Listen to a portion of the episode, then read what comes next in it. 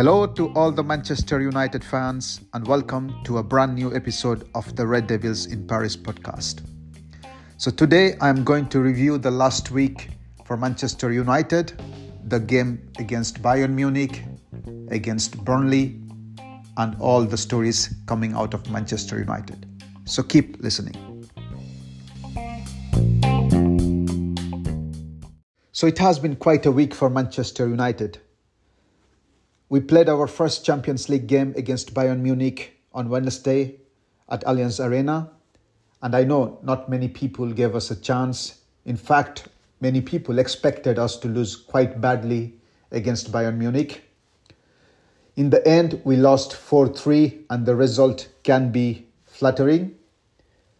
But honestly, if you ask me, I think we did start the game quite well for the first 25 minutes, I think we were the better side.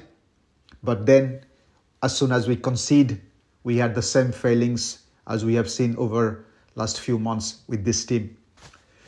For the first goal, I think I will not be too critical of uh, Onana. I know it was a it was a big mistake, but let's let's not be too critical or too harsh on Onana it is always difficult to come to Manchester United and be the number one uh, at Manchester United. You know, it's one of the hardest job in football to be the goalkeeper of uh, Manchester United.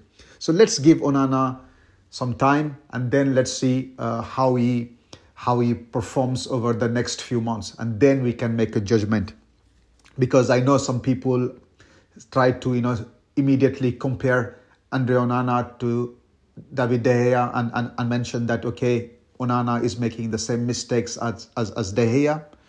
But for me, Onana also brings a lot of other qualities to his game.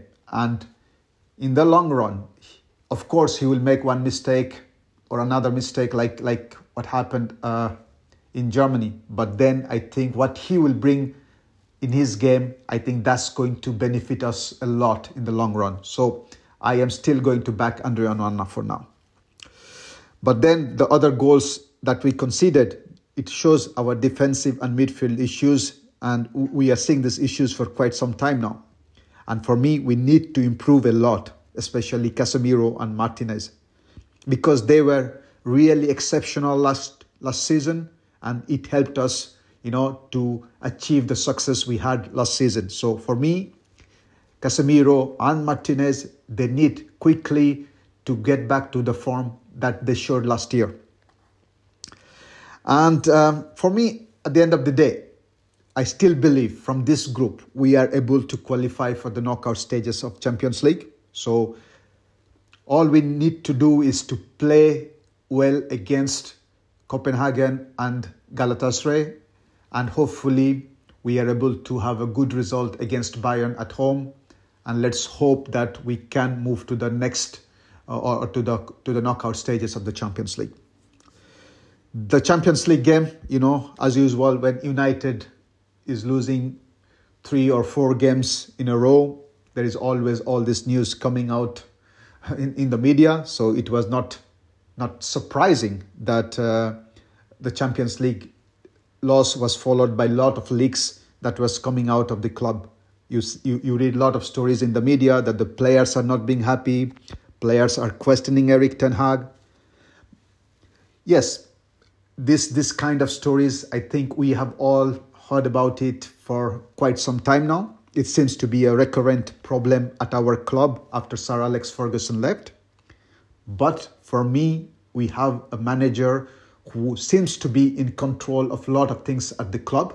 We need to back this manager. We need to be behind this manager. And we need to ensure that the power, player power that is at Manchester United, this needs to end. If our club needs to be successful, we need to be behind the manager. The players, they need to perform. If they don't perform, they need to move on. This is how we can, let's say, bring back success to the club. Get behind the manager, not behind the players. And also, Erik Ten Hag, he is not helped at all this season by all the injuries uh, in the squad. And, and, and the list this just keeps increasing every day. So please be behind the manager and let's hope he can turn this around. And uh, let's not really give a lot of importance to player power. And let's let's also try to see we don't affect this negativity about this media leaks impact you know um, the club as a whole and as as fans i think we need to be at this moment be behind the team and the club and the manager but then thankfully the week it ended with a positive result against Burnley. And I, I never expect that we will rejoice a hard fought 1 0 win against bottom of the league team Burnley. But then, you know, looking at our away performance, I think we needed this result very badly. I just hope we can build on this result because the next few fixtures are all winnable and most of them are at home. So next five or six fixtures are quite comfortable for me. If you ask me, this is the best uh, fixtures somebody could have, let's say, uh, given us. So let's let's try to build on this momentum and let's try to go on a run and bring back the let's say the season on track. And uh, in the game against Burnley, I think we should really appreciate the efforts of Jonny Evans and Mejbri I think they really put on a show. Evans bringing all his experience and what what a what a vision, what a pass for the first goal, amazing, and and also really for Mejbri, I am so happy he has finally got a chance. He has finally got a chance to play the 90 minutes, and he showed us what he can do. He was he was so good while he was pressing. He was so good while he was trying to recover the ball. Very excellent, excellent performance from Mejbri. And also more and more I see of Hojlund, I am really, really happy. We we have a player who is who is pressing at the right moment, who is making such good moments in the box. I am sure he is going to be a success at Manchester United. And lastly, Bruno.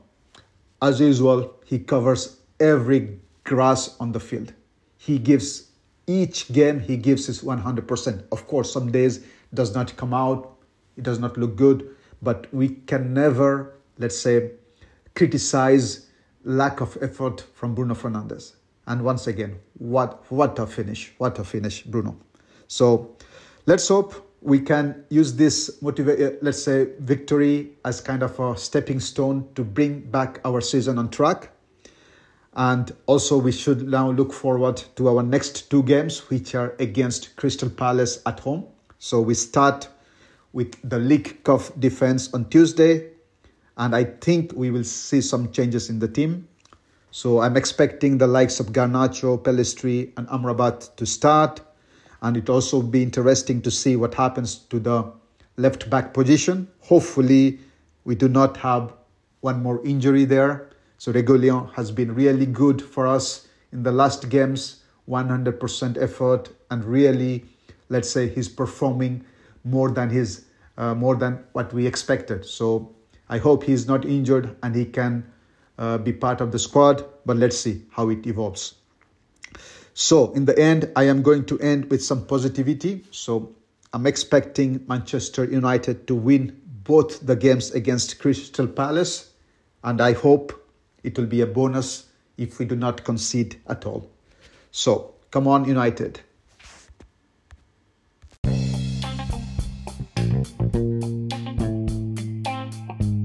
Thank you everyone for listening to this podcast. Please do leave your comment and feedback on the podcast. That will help us improve in the next days. Until then, keep loving the game.